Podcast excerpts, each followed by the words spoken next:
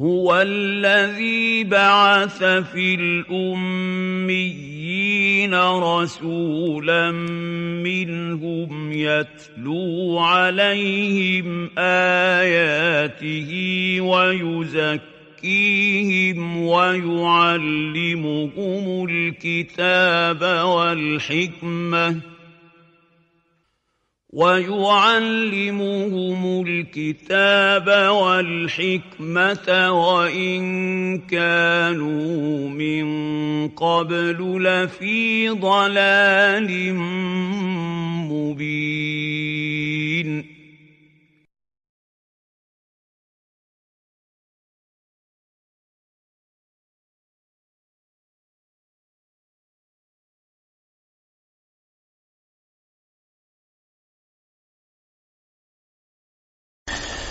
بسم الله الرحمن الرحيم الحمد لله رب العالمين وصلى الله على سيدنا محمد وعلى آله وصحبه وسلم تسليما كثيرا طيبا مباركا فيه إلى يوم الدين. اللهم لا علم لنا إلا ما علمتنا فعلمنا يا رب ولا فهم لنا إلا ما فهمتنا ففهمنا يا رب. اللهم زدنا من لدنك علما اللهم آمين. اللهم اغفر لنا ذنوبنا وإسرافنا في أمرنا وثبت على طريق الحق أقدامنا واجعلنا يا ربنا هداة مهديين غير ضالين ولا مضلين برحمتك يا أرحم الراحمين اللهم آمين. ثم أما بعد هذا هو اللقاء السابع عشر في إطار مدارستنا وقراءتنا لكتاب النصائح الدينية والوصايا الإيمانية للشيخ الحبيب عبد الله بعلوي الحداد الحضرمي الشافعي رضي الله تعالى عنه ورحمه ونفعنا وإياكم بعلومه وعلوم مشايخنا في الدارين. آمين. نسأل الله تعالى أن يعلمنا في هذا اللقاء ما ينفعنا وأن ينفعنا بما علمنا وأن يزيدنا من كرمه علما. يا رب. اللقاء الماضي انتهينا من مبحث الأمر بالمعروف والنهي عن المنكر. ونبدأ اليوم إن شاء الله تعالى في قراءة مبحث الجهاد. قال الشيخ رحمه الله وقد رأينا أن نذكر طرفا مما ورد في الجهاد من الآيات والأخبار من ليس معه الكتاب فلينظر في كتاب أخيه أو تنظر في كتاب أختها. يعني يجلسوا إلى جوارهم. من؟ يلا افتحي كتابها إلى أن تأتي.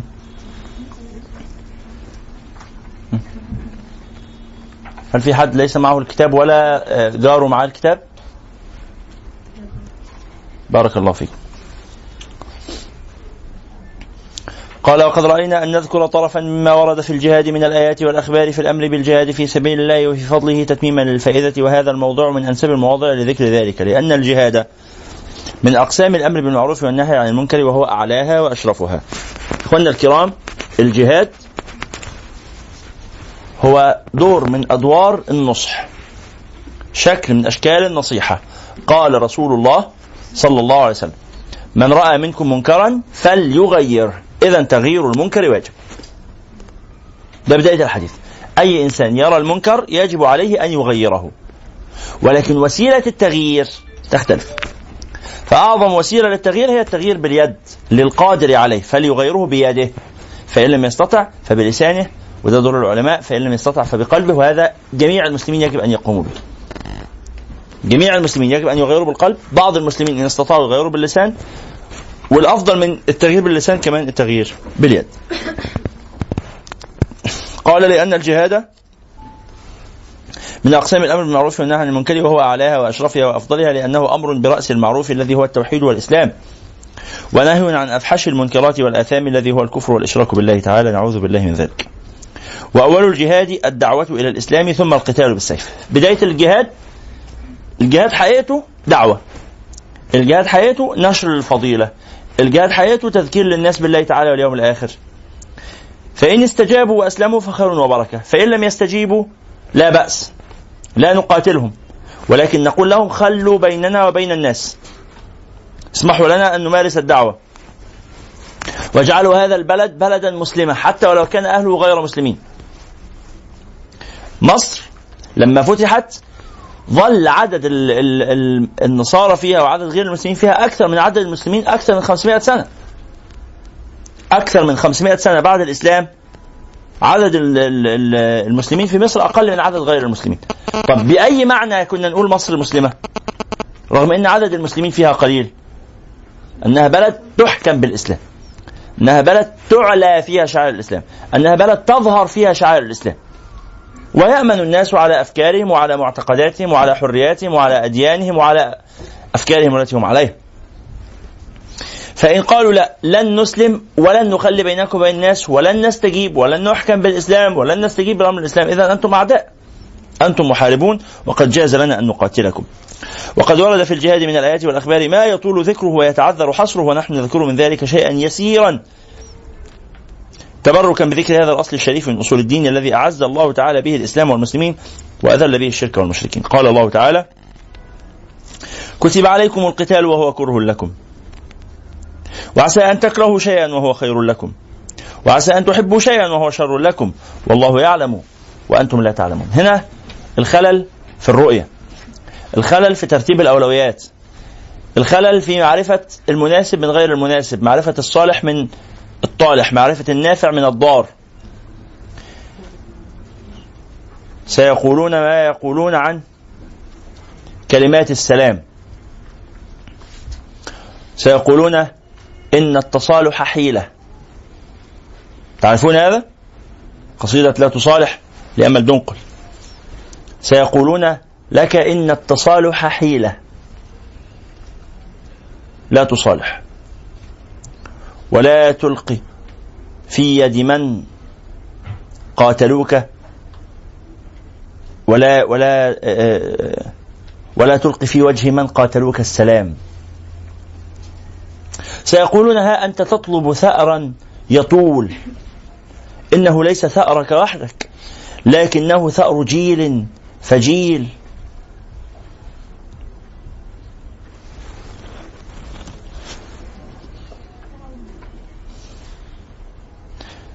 لا تصالح ولو خاطبوك باسم حزن الجليلة. أنا لا أذكر كلمات القصيدة وهي جميلة. كنت أحفظها ولكن نسيت. يعني على كل حال أقترح قراءتها.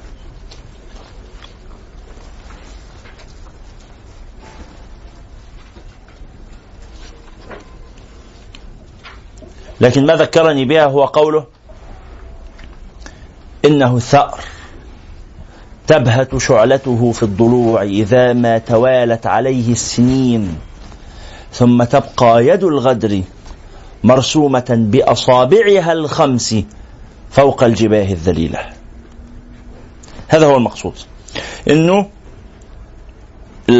نقول إيه؟ العقل والحكمة والمنطق ونهدى ونسايس ونجامل ونصالح ونأجل القتال و إلى آخره. ربنا قال أنتم كارهين القتال؟ القتال فيه عزكم وفيه شرفكم وفيه علو مكاناتكم وهو كره لكم وعسى أن تكرهوا شيئا وهو خير لكم. نعم. وقال الله سبحانه وتعالى وقاتلوهم حتى لا تكون فتنة.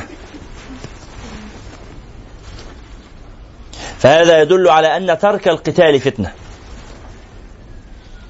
هذه فائدة نفيسة وجلية وواضحة وينبغي أن يلتفت إليها المسلمون. ترك القتال فتنة. وربنا سبحانه وتعالى يقول ومنهم من يقول ائذن لي ولا تفتني. أنا مش عايز أخرج في القتال لأن القتال فتنة. القتال فتنة. القتال ابتلاء والقتال امتحان. ربنا قال ألا في الفتنة سقطوا. هو مفتون وهو قاعد في بيته. ألا في الفتنة سقطوا. وإن جهنم لمحيطة بالكافرين. فقال الله تعالى وقاتلوهم حتى لا تكون فتنة. ويكون الدين لله. فإن انتهوا فلا عدوان إلا على الظالمين. ويقول الله سبحانه وتعالى وفضل الله المجاهدين على القاعدين أجرا عظيما درجات منه ومغفرة ورحمة. وكان الله غفورا رحيما. وقال الله سبحانه وتعالى فاقتلوا المشركين حيث وجدتموهم وخذوهم واحصروهم واقعدوا لهم كل مرصد فإن تابوا وأقاموا الصلاة وآتوا الزكاة فخلوا سبيلهم. وهذه الآية تظهر أننا نحارب الأفكار لا الأشخاص فإن تحول الشخص عن فكرته إلى فكرة أخرى ها تحولنا نحن كذلك إلى الفكرة الأخرى. أستاذ منار نعتذر منك استخدمنا كتابك لتقرأ منه الأخوات آه نعلم أنك إن شاء الله توافقين على هذا. النبي صلى الله عليه وعلى آله وصحبه وسلم يقول من كان عنده فضل ظهر فليعد به على من لا ظهر له.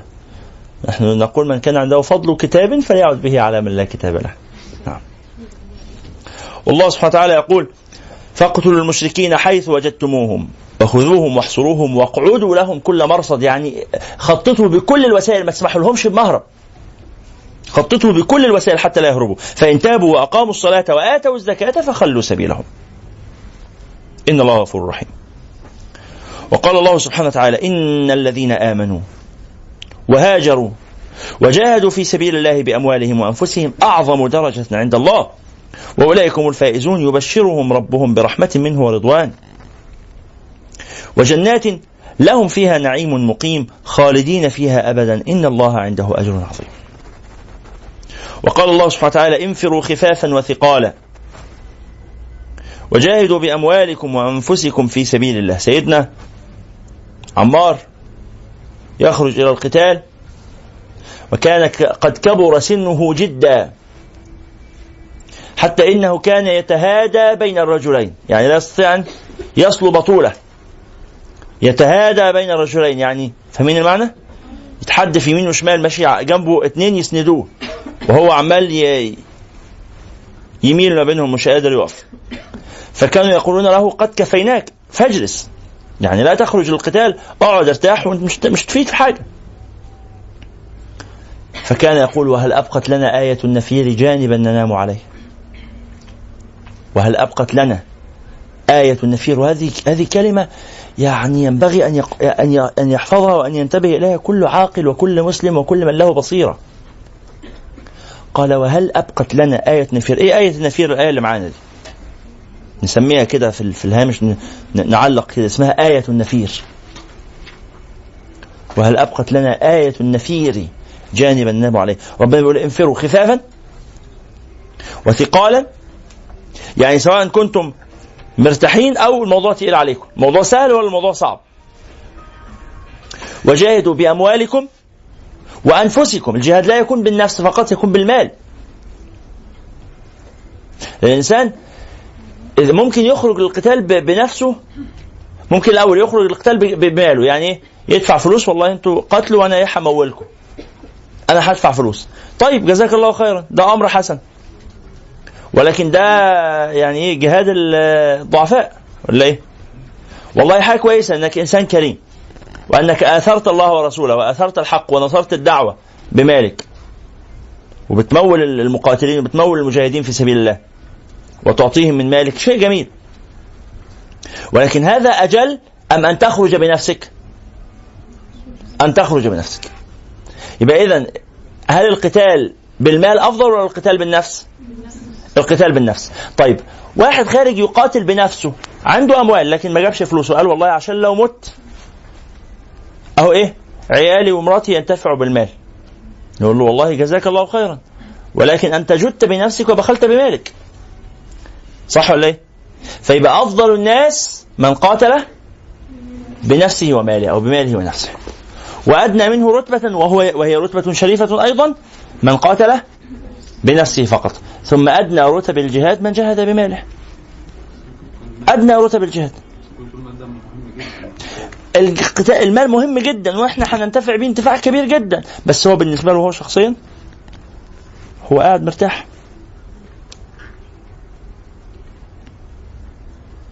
يجيب الفلوس اللي معاه يجيب الفلوس ويجي. هو بعد فلوس وقاعد جزاه الله خيرا لا نسخر منها لأنها مرتبة شريفة. هو برضه راجل مجاهد. والنبي صلى الله عليه وسلم قال من جهز غازيا فقد غزا ومن خلف غازيا في أهله بخير فقد غزا هذا حديث شريف أيضا. لرسول الله صلى الله عليه وسلم يحض فيه على القتال بكل الوسائل المتاحة.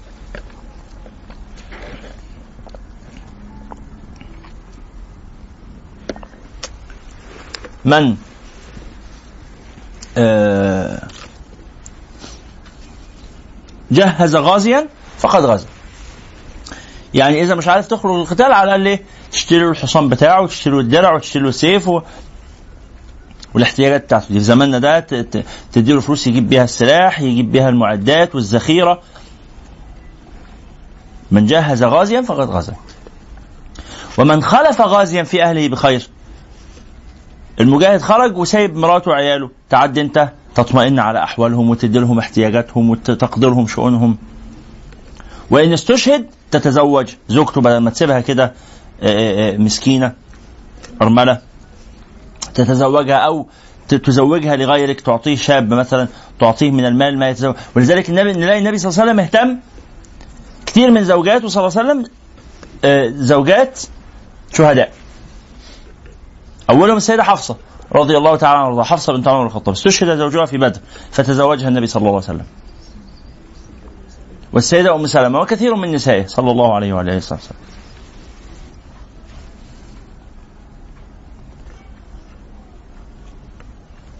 نعم. وقال الله سبحانه وتعالى أذن للذين يقاتلون بأنهم ظلموا وإن الله على نصرهم لقدير. هنا هذه الآية كانت بعد تحريم القتال.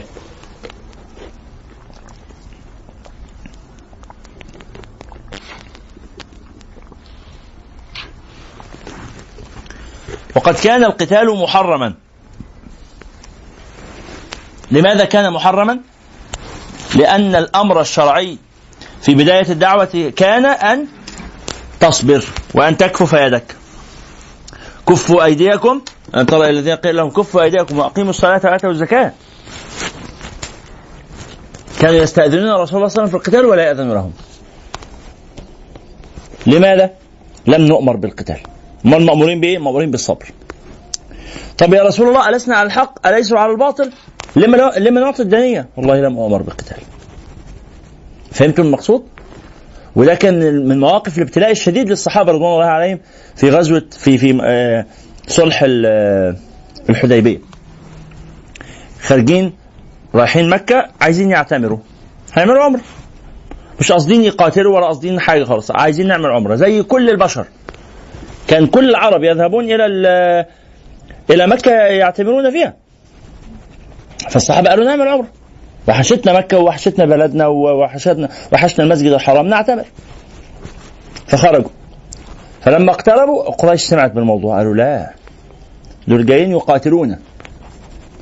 فبعت واحد يقول للنبي عليه السلام إيه؟ ارجع.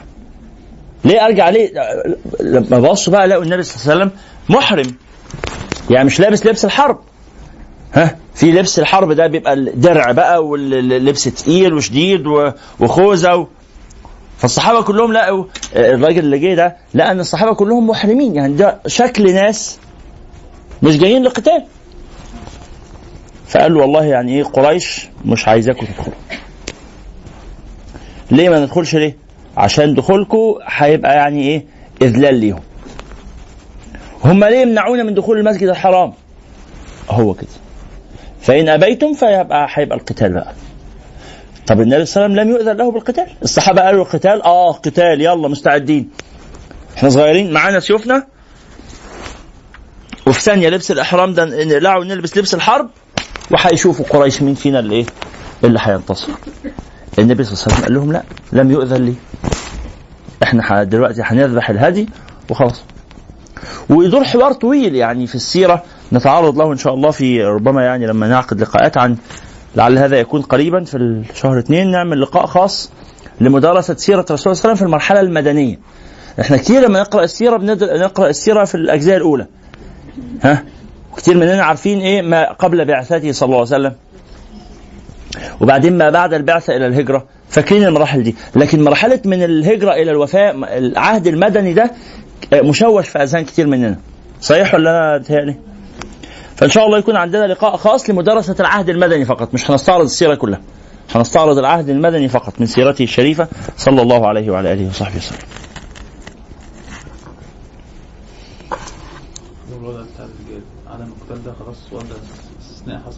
وضع استثنائي حصل ومش هيتكرر نعم.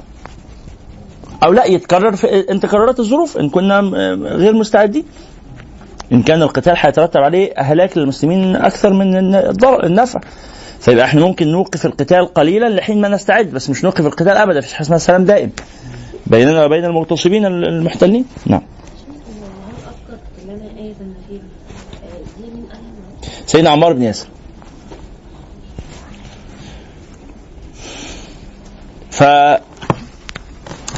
ظل الصحابة يعني يقاوموا ويناقشوا ويجادلوا مع رسول الله صلى الله عليه وسلم عايزين القتال والنبي صلى الله عليه وسلم لا يقول لم يؤذن لي بهذا. لغاية لما سيدنا عمر غضب.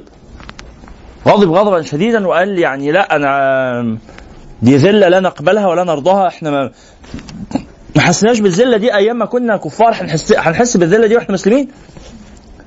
ساعتها سيدنا أبو بكر قام له وقفة يعني شديدة وقال يا أبا قال يا عمر إلزم ركبك واعرف حدك فإنه رسول الله وإنه ناصره. قال له ما يعني إيه ما تبالغش. كفاية عليك كده اقف. ويؤمر النبي صلى الله عليه وسلم الصحابة إن هم يحلقوا شعرهم ما يردوش. ما يردوش يقول لا. قوموا احلقوا شعركم خلاص هنروح. لا ما يردوش. هندخل مكة. ويدخل النبي صلى الله عليه وسلم يقول للسيدة أم سلمة هلك الناس. هلك الناس خلاص ده, ده وصلنا لمرحلة إن أنا امرهم أمر مباشر كده ما اسمعش الكلام. فالسيده أم سلمة أشارت برأيها الحكيم رضي الله تعالى عنها وارضاها وقالت يا رسول الله لو خرجت فذبحت الهدي وحلقت شعرك لفعل الناس. فالنبي صلى الله عليه وسلم بالفعل خرج على مرأة من الناس فأمر بشاة فأتوه بها فذبحها وقال اللهم هذا هدي أسوقه إلى بيتك. وأمر بالحلاق فحلق شعره فجعل الصحابة يقتتلون أيهم يحلق شعره أولا. يعني هو كان الموقف الأولاني ده منهم كان إيه؟ عشم يعني اللي هو لا كأن لسه عندهم أمل في إن إحنا لا هنقاتل وندخل مكة فلما لقوا هو صلى الله عليه وسلم حلق شعره وذبح خلاص كده اتأكدنا إن ما ما بقاش في آه، فرصة لمزيد نقاش قضي الامر فهذه الآية فيها إذن من الله سبحانه وتعالى لهؤلاء الذين وانظر إلى هذا كيف أن. أحيانا ترك القتال يكون أشد من القتال انتبهتم؟ يعني هو لما كانوا كان التكليف هو ألا يقاتلوا عشان ما حدش يظن أن الله سبحانه وتعالى يكلف ب مثلا بالأشق دائما ممكن يكلف بالأيسر. فالأشق كان في حالتهم هو القتال ولا ترك القتال؟ الأشق هو ترك القتال. الأسهل القتال. مجتمع عربي محب للقتال متعود على القتال. فالأسهل أن إحنا نقاتل. فهنا ربنا يقول أذن مسموح خلاص. الآن يسمح لكم بالقتال وإن الله على نصرهم لقدير. وقال الله سبحانه وتعالى إن الله اشترى من المؤمنين أنفسهم وأموالهم بأن لهم الجنة. يقاتلون في سبيل الله فيقتلون ويقتلون وعدا عليه حقا في التوراة والإنجيل. ومن أوفى بعهده من الله فاستبشروا ببيعكم الذي بايعتم به. وذلك هو الفوز العظيم. وقال رسول الله صلى الله عليه وسلم جاهدوا المشركين بأموالكم وأنفسكم وألسنتكم. وألسنتكم ده اللي هو إيه؟ القتال الإعلامي. القتال النفسي القتال الثقافي القتال العلمي قاتل بكل أنواع القتال. بمالك بنفسك بلسانك. وسئل عليه الصلاة والسلام أي أف... اي أي الأعمال أفضل؟ فقال الإيمان بالله والجهاد في سبيل الله. وسئل أيضا عليه الصلاة والسلام أي العمل أفضل؟ فقال الإيمان بالله ورسوله. قيل ثم ماذا؟ قال الجهاد في سبيل الله. قيل ثم ماذا؟ قال حج مبرور. وقال عليه الصلاة والسلام أغزوا في سبيل الله. من قاتل في سبيل الله فواق ناقة وجبت له الجنة. فواق ناقة يعني آه كانوا إذا ذبحوا إذا إذا حلبوا الناقة ينتظرون فترة ثم يمتلئ ضرعها باللبن مرة أخرى ثم يحلبونه. الفترة دي اللي بيمتلئ فيها ضرع الناقة باللبن اسمها فواق الناقة. يعني بقدر ما يفيق ضرعها يعني. فهمتم المقصود؟ والمعنى الآخر في فواق الناقة نعم. ضرع الناقة عندما يحلب يجف من اللبن. فبننتظر فترة بتأكل وبتشرب ممكن تقعد ساعتين ثلاثة ممكن بنحلبها الصبح ونرجع نحلبها تاني الظهر وبعدين نحلبها آخر النهار. وبعدين نرجع نحلبها تاني الصبح نسيبها تنام بالليل بالليل ما فيش أكل وشرب فما بيمتلئش الضلع قوي. تصحى الصبح تاكل شوية أكل بسيط تشرب شوية مية يقوم الضلع يمتلئ باللبن. نقوم نحلبها تاني ونستنى ساعتين ثلاثة وهكذا. فما بين الحلبتين ده اسمه فواق. فواق الناقه عشان الناقه بتفيق فيه. يعني تفيق؟ يعني يمتلئ ضرعها باللبن مرة أخرى بعد ما جف. فهمتم المقصود؟ يعني من جاهد في سبيل الله ولو بهذه المدة اليسيرة ولو بقدر فواق الناقة ولو بقدر ساعتين من شارك في القتال ولو المدة اليسيرة دي. نعم. وعن أبي سعيد الخدري رضي الله تعالى عنه يعني مش لازم المقا- المقاتل ده أو المجاهد يبقى يعيش حياته كلها مجاهد. لا أنا مهندس أنا دكتور أنا محاسب أنا فلاح أنا نجار أنا سباك أنا مدرس فاهمين المعنى؟ بس أنا عندي جزء من حياتي كل أسبوع بروح أجاهد يوم الخميس وأرجع. هبقى جاهد خميس وجمعة. ينفع في حاجة اسمها كده؟ آه. يعني فهمتوا المقصود يا اخوانا إن القتال مش لازم يبقى أنت حياتك كلها مقاتل. اللي حياته كلها مقاتل دول اللي هم ال- ال- الجنود بقى المنتظمين في الحربية في في في القتال في في ديوان الجند بيسموه. اللي هم في الجيش. أنا ضابط في الجيش أنا جندي في الجيش فأنا حياتي كلها كده. لكن بقية الناس أنا ما دخلتش الجيش. فعلي قلت لحضراتكم قبل كده على موضوع أنا دخول الجيش ده كان قصة مضحكة. أنا بقولها في سياق الرضا بأمر الله في في ال- مسألة ال- الرضا بالقضاء والقدر. إن ربما الله سبحانه وتعالى يجري أمور وأنت تظن أنها سيئة ولكن بعد فترة طويلة جدا تكتشف أنها أمور حسنة. كنت لما ولدت عندي آه، آه، مشكلة ما آه، عضوية وكانت تحتاج إلى عملية وبعدين أهلي كانوا قلقانين يعملوا العملية دي لما قد يترتب عليها من مضاعفات أو كده فما عملوش العملية. لغاية لما كبرت وبعدين انتهيت من الدراسة في, ال- في الأزهر وعندنا تجنيد إجباري في مصر فأنا تقدمت للتجنيد ال- ال- الإجباري وطبعا كعادة كل المصريين إن هم بيحبوا الجيش جدا جدا لكن مع ذلك إيه هم شايفين تواضعا منهم إن هم أقل من أن يشرفوا بهذه المكانة العظيمة آه، وإن إحنا نكون من خير أجناد الأرض وكده فبيحاولوا يلاقوا أي مهرب وأي وسيلة يهربوا بيها. هم ليه بيهربوا؟ بيهربوا لأن ده شرف كبير لا يستحقونه. يقول أنا مش قد هذه المكانة مش قد هذه المنزلة. صح ولا إيه؟ إحنا عارفين أصحابنا وإخواتنا وقرايبنا كلهم لما بيحصل لهم الموضوع ده بيحاولوا يهربوا.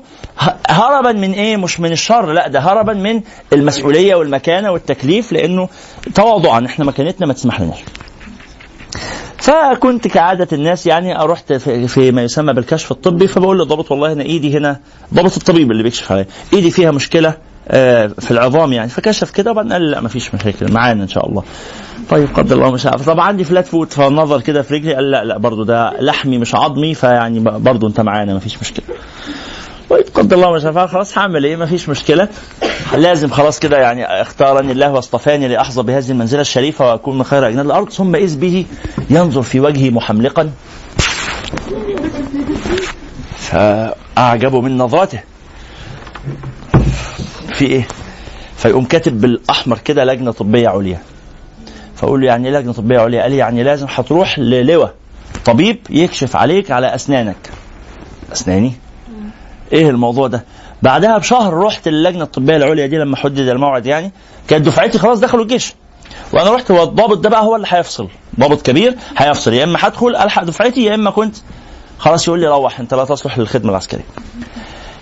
في كلا الحالتين خير لأنه لو قال لي روح حتى لدفعتك هيبقى فات شهر اللي هو الشهر الأولاني بتاع مركز التدريب اللي هو أصعب شهر. أنا فوتت وأنا منتظر اللجنة الطبية. فحتى لو وزعوني على الجيش كنت إيه فاهمين المعنى؟ كان هيبقى حاجة كويسة. ولو ما وزعونيش خلاص يعني هعرف. فرحت اللجنه الطبية العليا فاذ بالرجل ينظر كده وبعدين يكتب لي برضو بالأحمر إن أنا غير لائق. ليه بقى؟ ما دخلتش الجيش عشان عندي عدم تطابق في الفكين مما يؤدي إلى عدم القدرة على نزع فتيل القنبلة. أيوه هو الفتيل ده الصبح وأنا بحاول أفكه كده ما كل يوم بعصلك جدا يعني. ع- بالظبط بالظبط. فعلا؟ آه بعد ما دخل لقوه ما بيعرفش ينزع الفتيل آه طيب. يعني كأن القتال كله واقف على فتيل القنبلة باسناني يعني ما ينفعش بنسى ما ينفعش. ولذلك خرجت وأنا مسرور جدا إنه لو اتهمت بأي عملية إرهابية وإن أنا فجرت عملت يا فندم ما بعرفش أفك الفتيل بص اسناني ما أنا لا أصلح. طبعا خرجت ساعتها عندي حالة من حالات الامتنان لفكي. غير متطابق ده. هي العملية كانت فك العملية كان المفروض تعمل دي فك فرحت لأبويا وأمي أشكركم إن أنتم لأنه لو كانوا عملوا العملية كنت زماني إيه إيه، لبست في السنة اللي هروحها دي الناس ده كانتش زماني بقى كان زماني بعرف أفك القنبلة. فالحمد لله إن هم لما ما عملوش العملية تبين لي. الشاهد يعني فوق بقى فكرة الرضا بقضاء الله وإن أنت ممكن حاجة تبقى متضايق منها. كنت متضايق طول حياتي ان إنه عدم التذوق ده. ساعات كان بيعمل لي مشكلة في الأول يعني.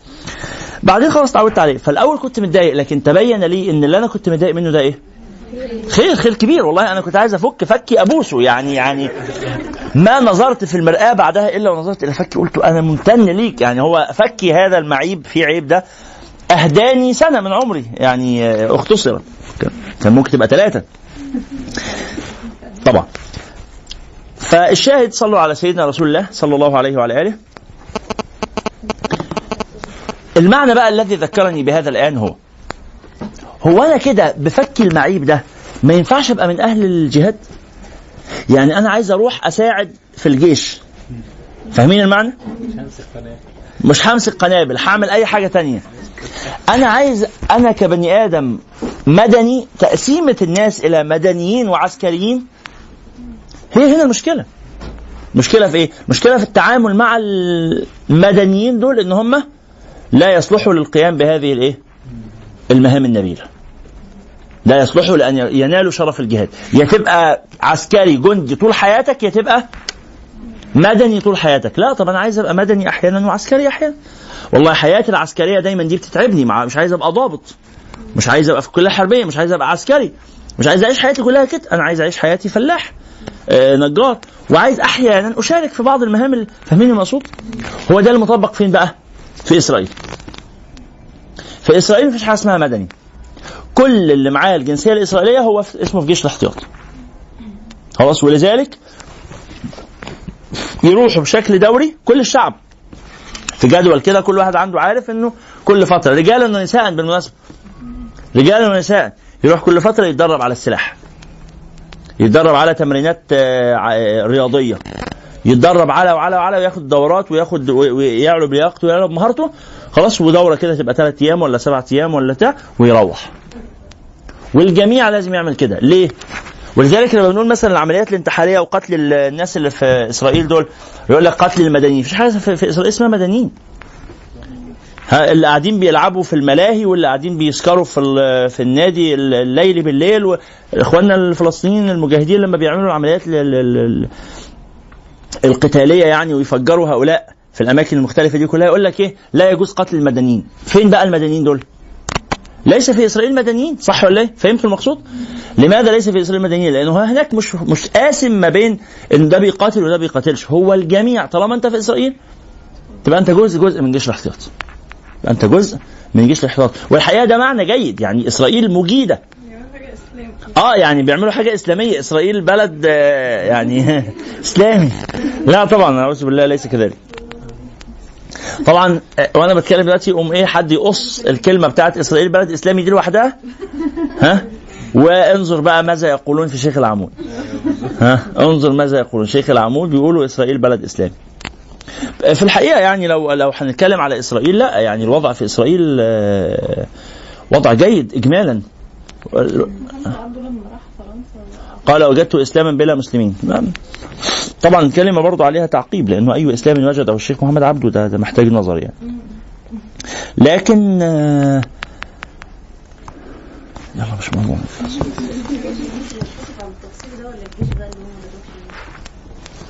الاثنين بقدر يعني يا جماعة كل إنسان محاسب في حدود إمكانياته في حدود طاقته. كل إنسان محاسب في حدود ما يملك.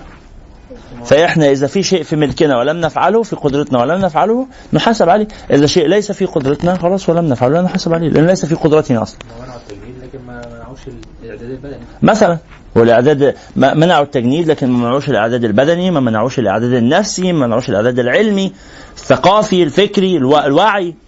هذا غير ممنوع. فنحن محاسبون على هذا الذي نحن نستطيع فعله نعم. الصغيرين أو للناس عامة أهمية الجهاد يعني في ناس أصلا كتير ساقط منها أساسا فكرة الجهاد. لأن كلمة جهاد دلوقتي بقت تساوي إرهاب. اذا ده؟ من المجاهدين. يعني إحنا وصلنا يعني من الإرهابيين. إحنا بنقتل المسلمين هنا في كل وفي كل حتة ولما هيجي حد حتى يدافع أو يتكلم لا وإزاي؟ وليه نعمل كده؟ دول من دول ناس ما لهمش دعوة إحنا ليه دين دين سلام؟ يعني إحنا ناس سلام آه. إحنا ديننا دين سلام إحنا ديننا دين أيوه ما أنا اللي يضربك على اليمين اديله الشمال أو قفاك يعني. دين وسطك هو ده بالظبط الله يفتح عليك. للأسف إحنا وسطي فعلا بس هم اللي شوهوا الكلمة يعني.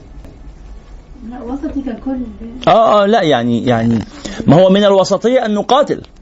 من الوسطية أن يكون عندنا كرامة وأن يكون عندنا عزة وأن يكون عندنا شهامة وأن يكون عندنا مروءة ده من الوسطية. هي مين قال الوسطية تساوي ان أنا ابقى نعجة. يعني الوسطية تساوي ان إن- إن- آه، يعني إن الشعب يبقى كله كده مجموعة من الدجاج.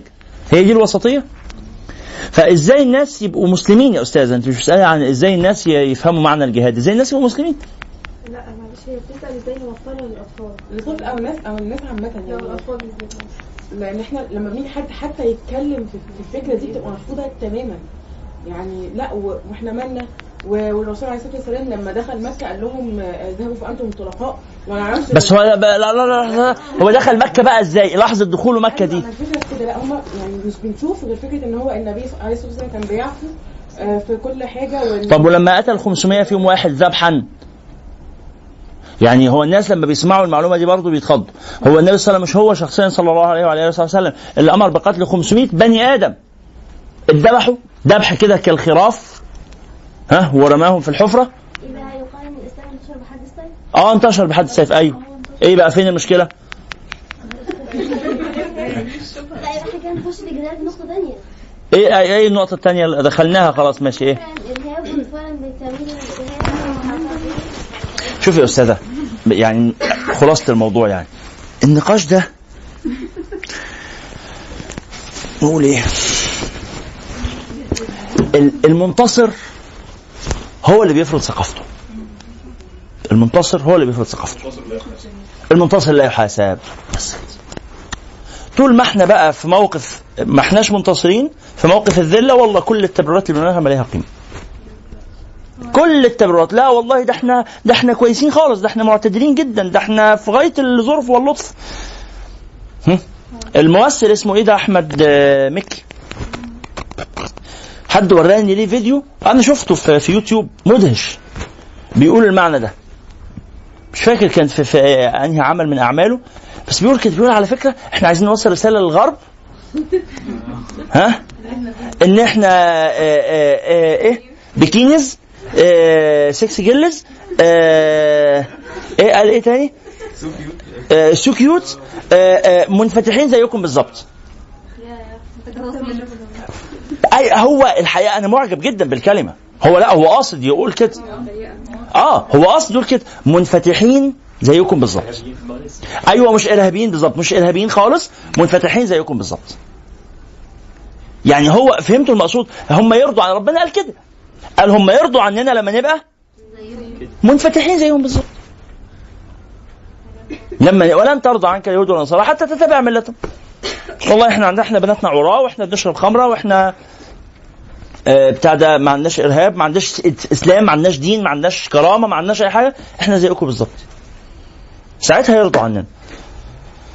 شيء مهين يعني شيء مهين. فلذلك بقول يا اخوانا النقاش ده كله في ظل إن إحنا منهزمين مش هينبني عليه آه، كثير عمل يعني. طيب. أمريكا مش أمريكا بلد الحضارة وبلد ال- معرفش إيه؟ طب والهنود الحمر؟ ناسيين إحنا اللي حصل في الهنود الحمر؟ ناسيين مذابح الهنود الحمر؟ ناسيين إنه لغاية الخمسينات ي- آه، يفط على أبواب الم- المطاعم. ممنوع دخول الكلاب والسود؟ ممنوع دخول الكلاب والسود؟ لونك أسود أو معاك كلب؟ يعني أسود زي الكلب خلاص. ممنوع دخول الكائنات دي؟ خلاص. أول رئيس آه، أمريكي أسود يتعمل عليه الليلة بعد 500 سنة من من آه، من تأسيس البلد؟ خلاص. طب واللي قبل ده كله؟ خلاص. مارتن لوثر كينج عارفين بقى ال- ال- الكلام ده كله؟ ف فلا يعني يعني هي في خلاصة الموضوع هي هي تحدي ثقافي. تحدي ثقافي نحتاج أن نفهم. إزاي الناس تقتنع إن الجهاد مهم إن هم يقرأوا كتاب الله سبحانه وتعالى؟ ببساطة يعني لما استشهد الشيخ أحمد ياسين رحمه الله في 2003 في في 2000 وكام؟ 2003 آه 25 مارس 2003 ساعتها واحد شيخي كان مكلف خطبة الجمعة جه تكليف من وزارة الأوقاف. الكلام ده كان يوم أظن كان يوم الثلاث خطبة الجمعة اللي بعدها. ها؟ تكليف من وزارة الأوقاف المصرية إن خطبة الجمعة النهارده عن تحريم ختان الإناث. طب بالنسبة للشيخ ياسين اللي استشهد لا ختان الإناث.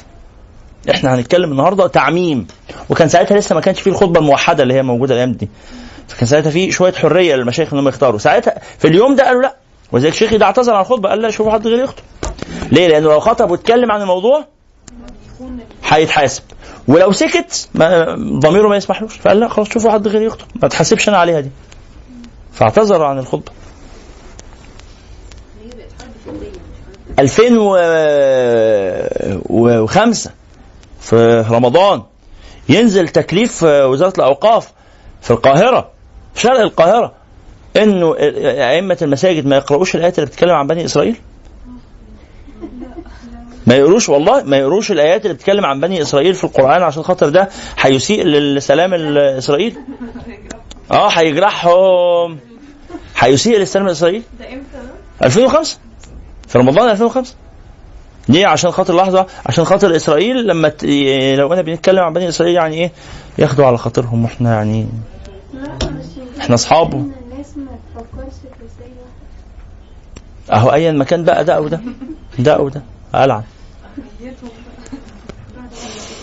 يبقى خلاصة الموضوع إيه؟ المنتصر بيفرض سلطاته.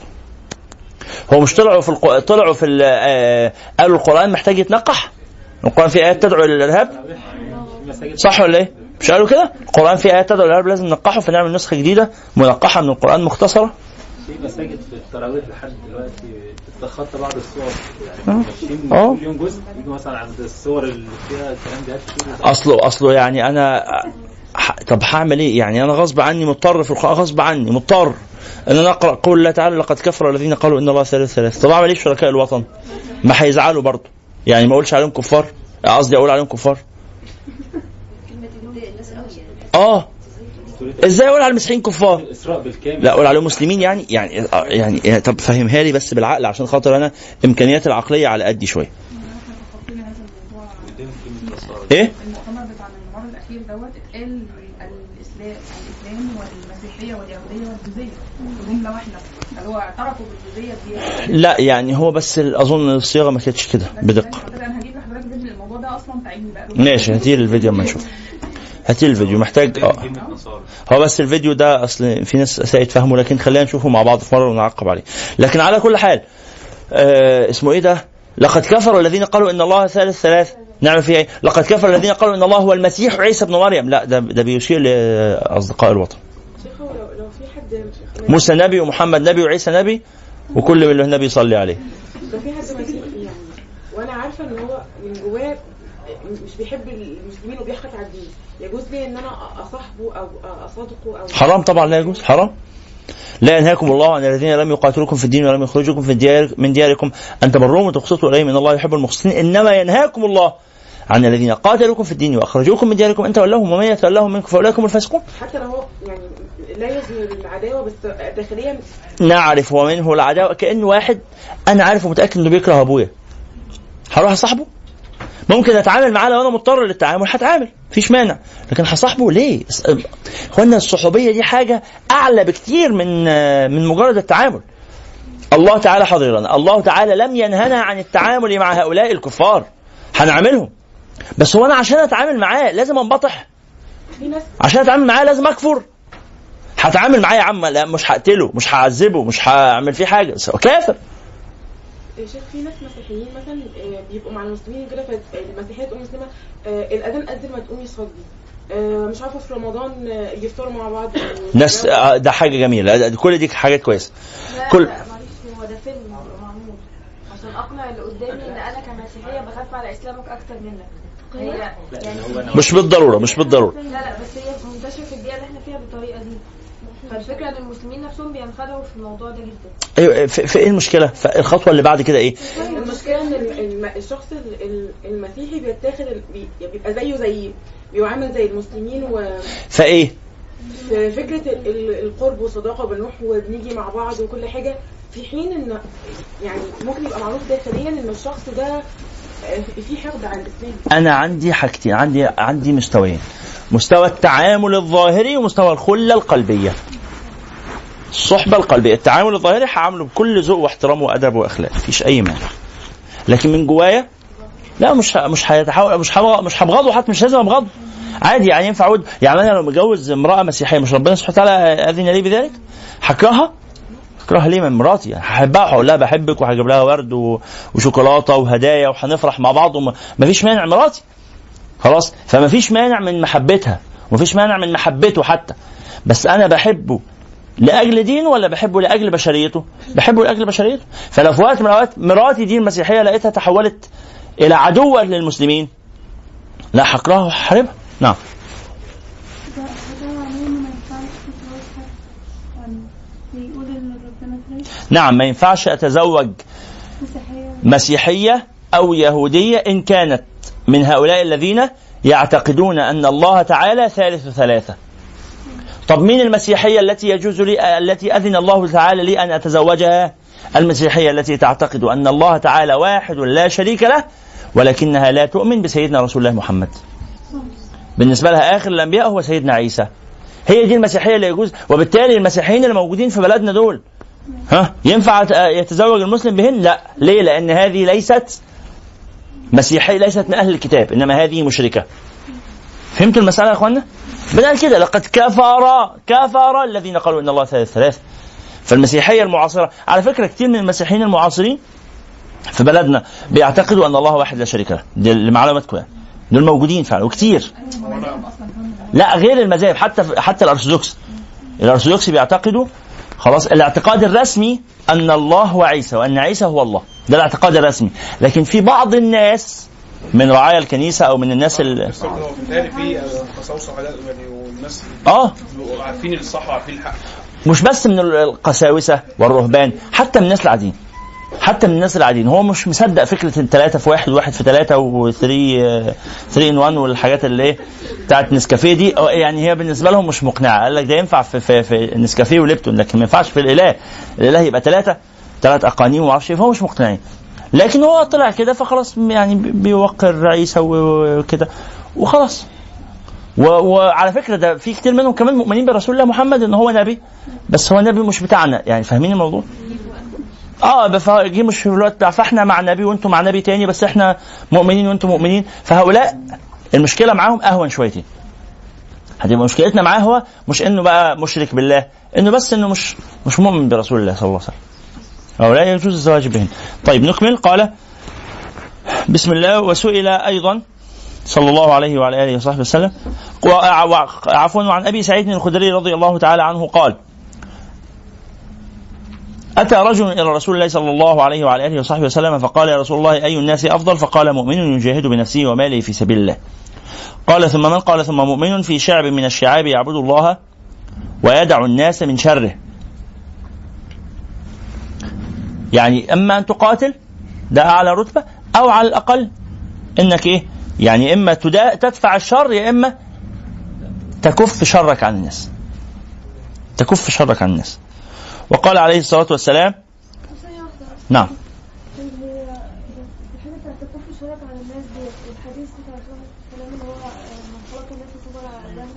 شوفي العزلة نوعان. قلنا هذا يمكن في اللقاء السابق ولا في مجلس آخر. العزلة نوعان. عزلة لكي أكف أذاي عن الناس وعزلة لكي أكف أذى الناس عني. العزل العزلة الأولى مستحبة العزلة الثانية مكروهة. يعني إذا كنت أنا أنا في شر أنا عارف أن أنا عندي مشاكل. فأنا إذا صاحبت الناس سأؤذيهم فأنا أعتزل لأكف أذاي عن الناس فالناس كويسين. فبقى أنا بأحسن الظن بالناس وأسيء الظن بنفسي وأعتزل ده حاجة كويسة. لكن أنا أعتزل عشان أكفي أكفي شرهم عني. يعني هم شر وأنا حلو وأنا كويس وعايز أحافظ على نفسي وهم اللي وحشين فده إيه؟ سوء ظن بالناس وحسن ظن بالناس وده مكروه. مش حرام. مش حرام. إذا ثبت شر الناس فاعتزلهم عشان أكف شرهم عني من باب إن أنا لا أضع نفسي في بيئة الفاسدين. ما ينفعش أوجد نفسي في بيئة فاسقة وأقول لا والله أحسن الظن. ظن إيه اللي تحسن؟ لا والله ده ناس ممكن يطلعوا هم ظاهرهم بس إن هم بيشربوا مخدرات وبيزنوا بس هم إن شاء الله من جواهم مؤمنين. أنت قاعد معاهم بتعمل إيه؟ فهمت المقصود؟ فيبقى في مستويات ويبقى كل حال غير التاني. نعم. واتفضل لو بين اللي هو العزلة فعلا صحبة فاسقة أو حاجة وما بين في صحبة تانية جيدة لكن أنا بفضل أقعد لوحدي أخويا بيقول طيب في صحبة جيدة بس أنا ما بحبش اقعد معاهم أنا أفضل الوحده بحب إن أنا اقعد لوحدي. جائز لا إشكال فيها. الدرجه الأعلى. الدرجة الأعلى طبعا المخالطة. الدرجة الأفضل الأفضل للإنسان هو مخالطة الناس مش اعتزال الناس. إن كان الناس من الصالحين أو حتى من المستورين. ما في ناس صالحين وفي ناس فاسقين وفي ناس عاديين. ما هواش لا صالح ولا فاسق. إنسان مستور الحال بيصلي الفرائض مستور الحال ده اللي هو إيه؟ مش مش ما بيصلي ما بيصليش ده فاسق. عشان إحنا بقى بالنسبة لنا مستور الحال ده يعني في حدود حشيش وكده ما بيبالغش يعني. بيشرب بس ما بيأفورش يبقى ده اسمه مستور الحال والعياذ بالله. خلاص؟ بشعرها يعني وكل حاجة بس ما, ما, ما كده. خلاص؟ لا مش ده مستور الحال. مستور الحال ده اللي هو بيصلي وراجل عادي يعني ما هوش إيه ليس من أهل العلم ليس من أهل الصلاح ولا من أهل الفسق. إنسان طبيعي. حافظ على أساسيات الدين وخلاص. وفي فاسق وفي آه، صالح. فأفضل شيء مصاحبة الصالحين. ثم مصاحبة الناس الطيبين. طب أنا ما بحبش أصاحب لا الصالحين ولا الناس العاديين. أنا عايز أعيش لوحدي. أنا هكون في خطر. أنا معرض نفسي لخطر عظيم لأنه ما يستطيع الإنسان أن يكمل في طريق الله تعالى وحده. أنت ولا بد ستسقط. نسأل الله السلامة. بس حرام في هذه الحالة لأنك ستسقط. عاجلا أو اجلا. وقال عليه الصلاة والسلام رباط يوم في سبيل الله خير من الدنيا وما عليها وموضع صوت أحدكم في الجنة خير من الدنيا وما عليها والروحة يروحها العبد في سبيل الله تعالى خير من الدنيا وما عليها.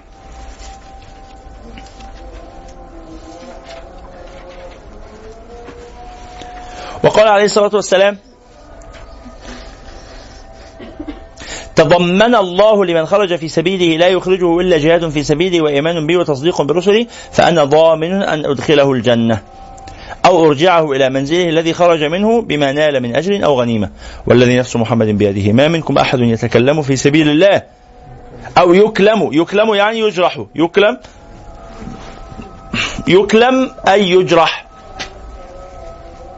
من الكلوم الكلوم هي الجراح.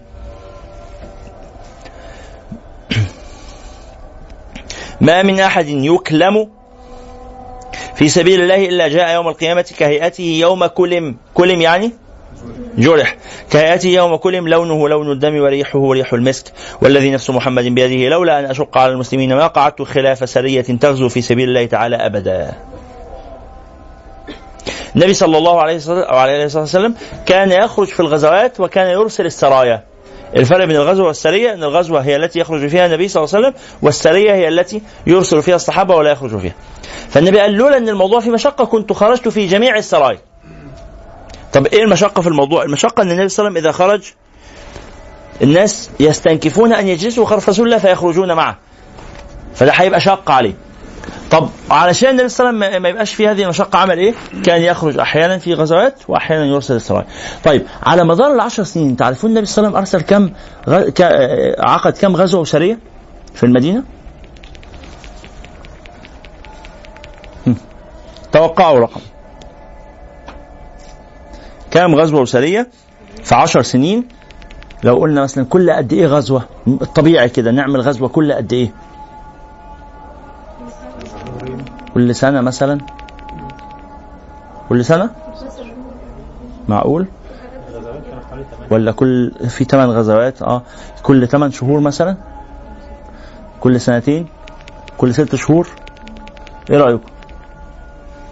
النبي صلى الله عليه وسلم خلال هذه الفترة عقد 73 غزوة وسرية. 73 غزوة وسرية على 10 سنين يعني معناها في السنة قد إيه؟ السنة سبعة. سبعة وثلاثة من عشرة قول سبعة. سبعة يعني كل قد إيه؟ شهرين لشهر ونص. كل شهر ونص كل شهر وثلاث أسابيع. الصغير أكتر بكتير طبعا من الغزوات؟ طبعا. يعني هو مجموعة خرجت. يرجعوا يقوم يبعت مجموعة ثانية يرجعوا يقوم يبعت مجموعة ثالثه لسه ما رجعوش يبعت مجموعة رابعة. يبقى في ثلاث مجموعات خارجة. عمالين يبدلوا. يعني حركة دائمة. فاهمين؟ دول خرجوا دول رجعوا دول رجعوا دول راحوا دول في الأماكن المختلفة. في حركة في المجتمع. مش مجتمع راكد نايم. عمال يغني بحرب بقالها 40 سنة عمال يغني بيها في كل سنة. ها؟ بقالنا 7000 سنة بنغني.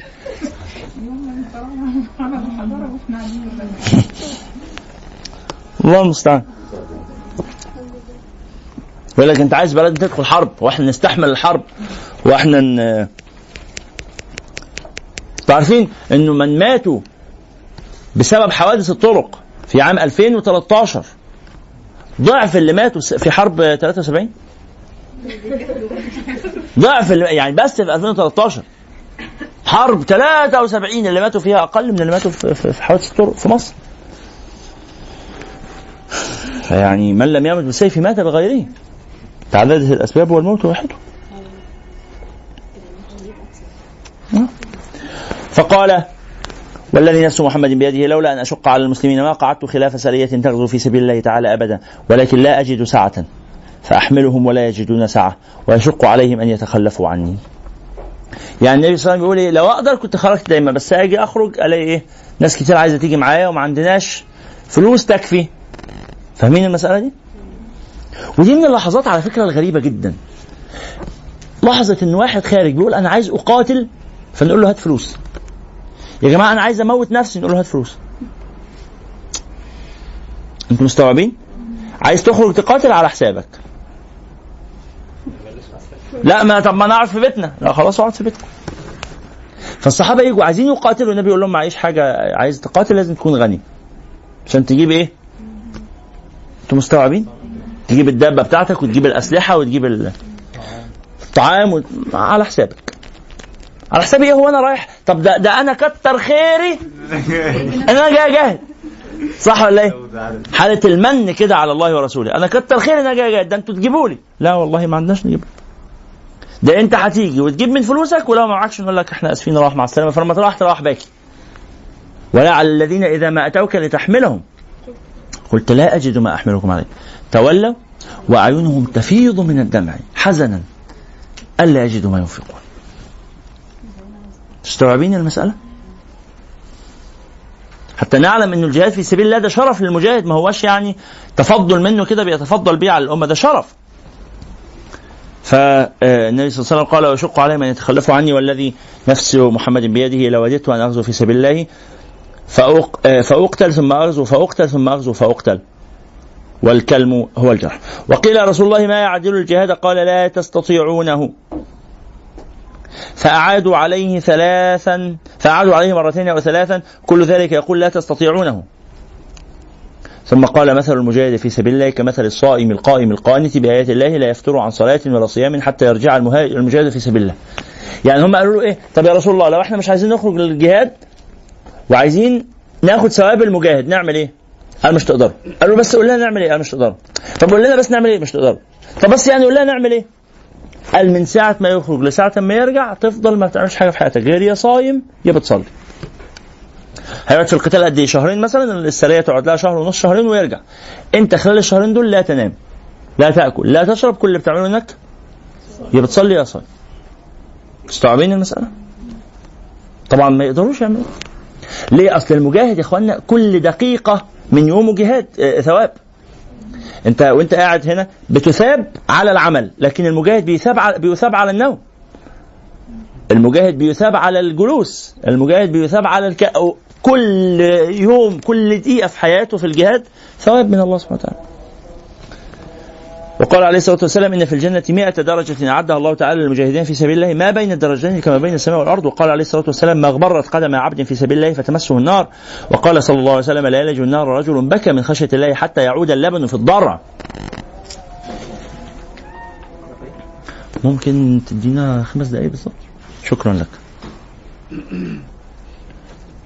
لا يلج النار رجل بكى من خشية الله حتى يعود اللبن في الضرع ولا يجتمع غبار في سبيل الله ودخان جهنم في منخري مسلم أبدا. وقال عليه الصلاة والسلام كل عين باكية. أنتم فهمتم هذا الحديث السابق؟ طيب يعني لو سمحتم اسألوا إذا قرأنا حديثا لم تفهموه لو سمحتم اسألوا. نحن نستحثكم على السؤال؟ طيب قال صلى الله عليه وسلم لا يلج النار رجل بكى من خشية الله حتى يعود اللبن في الضرع. يعني مستحيل. أن يدخل النار رجل جاهد إلا في حالة واحدة. ما هي هذه الحالة الواحدة إذا ناقة حلبناها ثم أدخلنا اللبن مرة أخرى في ضرعها. وده طبعا مستحيل.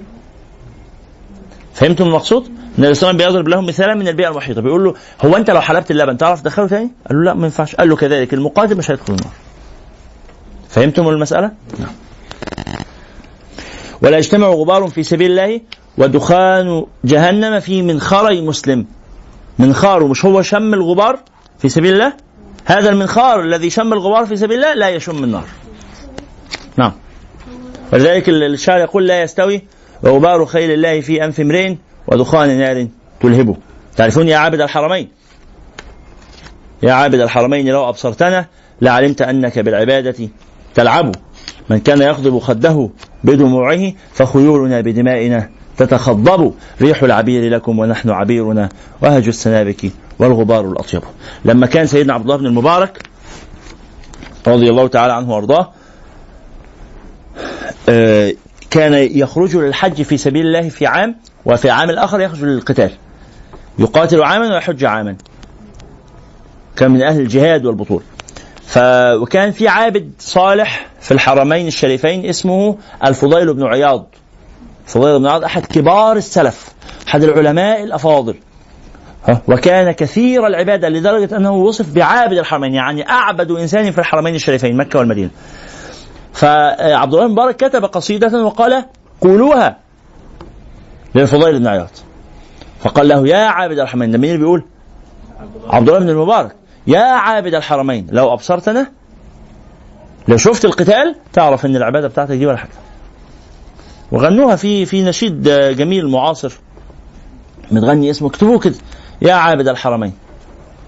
اسمعوا لو سمحتوا. اسمعوا الغبار في سبيل الله هي ديت لازم يكون الغبار ديت آه، اللي هو بتاع الجهاد أو القتال وكده لا لا أي أي من غبر قدميه في سبيل الله ساعة سبيل الله يعني في قتال سبيل الله في إصلاح بين آه، متخاصمين سبيل الله عشان واحدة غلبانة هتطلق ما نطلقهاش سبيل الله عشان آه، واحد زعلان من واحد نصالحه سبيل الله عشان واحد مريض هنجيب له دواء سبيل الله عشان واحد آه، عيل صغير مش عارف يروح مدرسته نقوم إحنا موصلينه للمدرسة كل هذا في سبيل الله. قضاء حوائج الناس.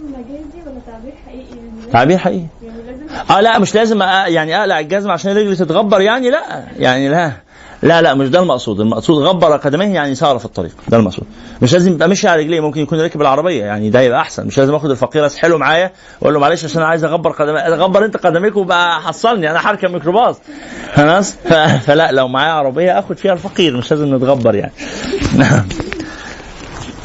وقال عليه الصلاة والسلام كل عين باكية يوم القيامة إلا عينا بكت من خشية الله. كل العيون تبكي. إلا العين التي بكت في الدنيا فهذه تطمئن يوم القيامة. ولا تبكي. فقال كل عين باكية يوم القيامة إلا عينا بكت من خشية الله وعينا باتت تحرس في سبيل الله. وقال عليه الصلاة والسلام من رمى بسهم في سبيل الله كان له كعدل.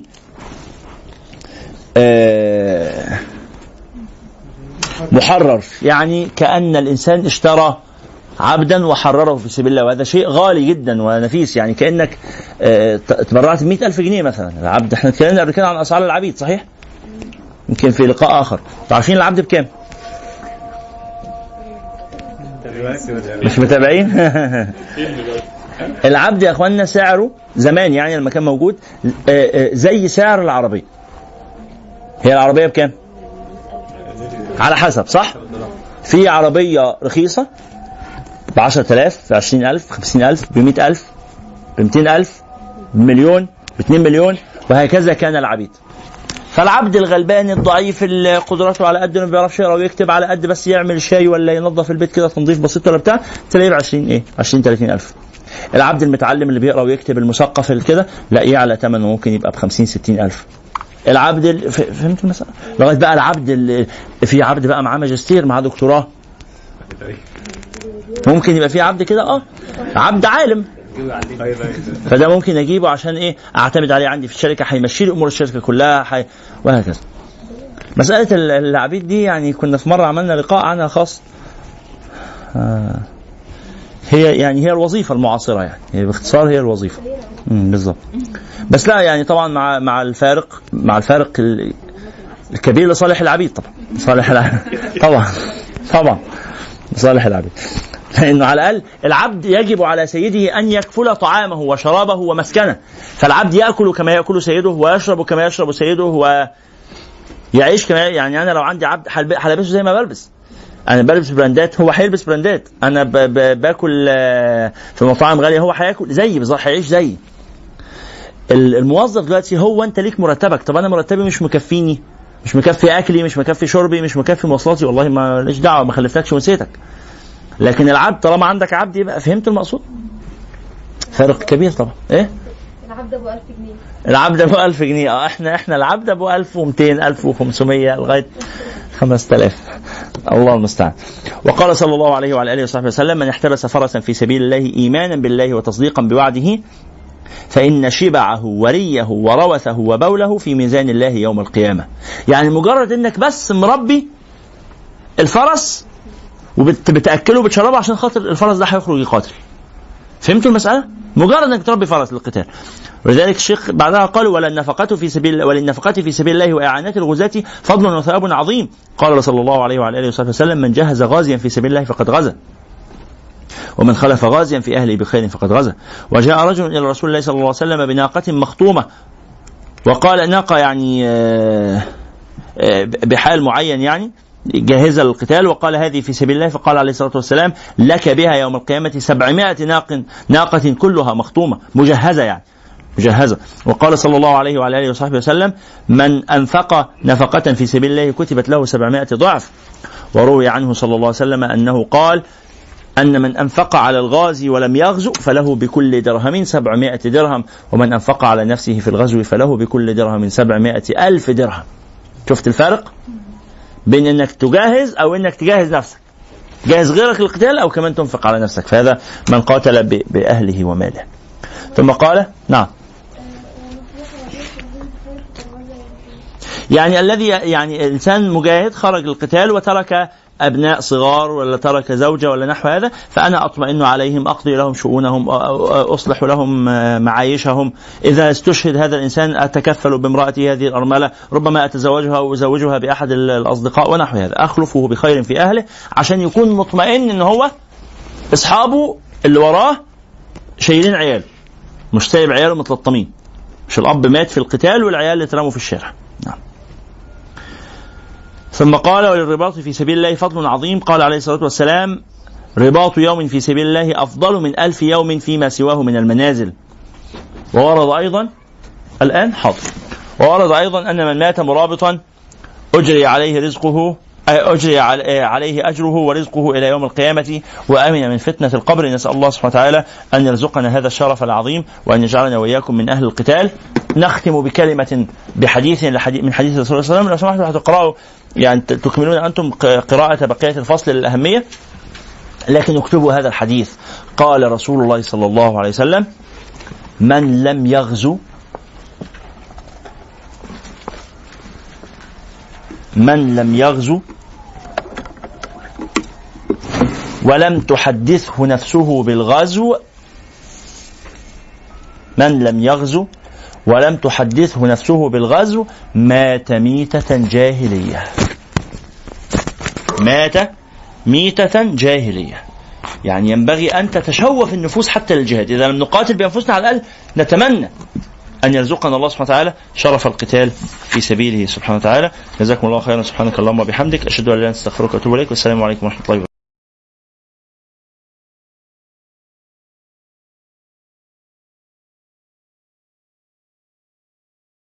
ولكن كونوا ربانيين بما كنتم تعلمون الكتاب وبما كنتم تدرسون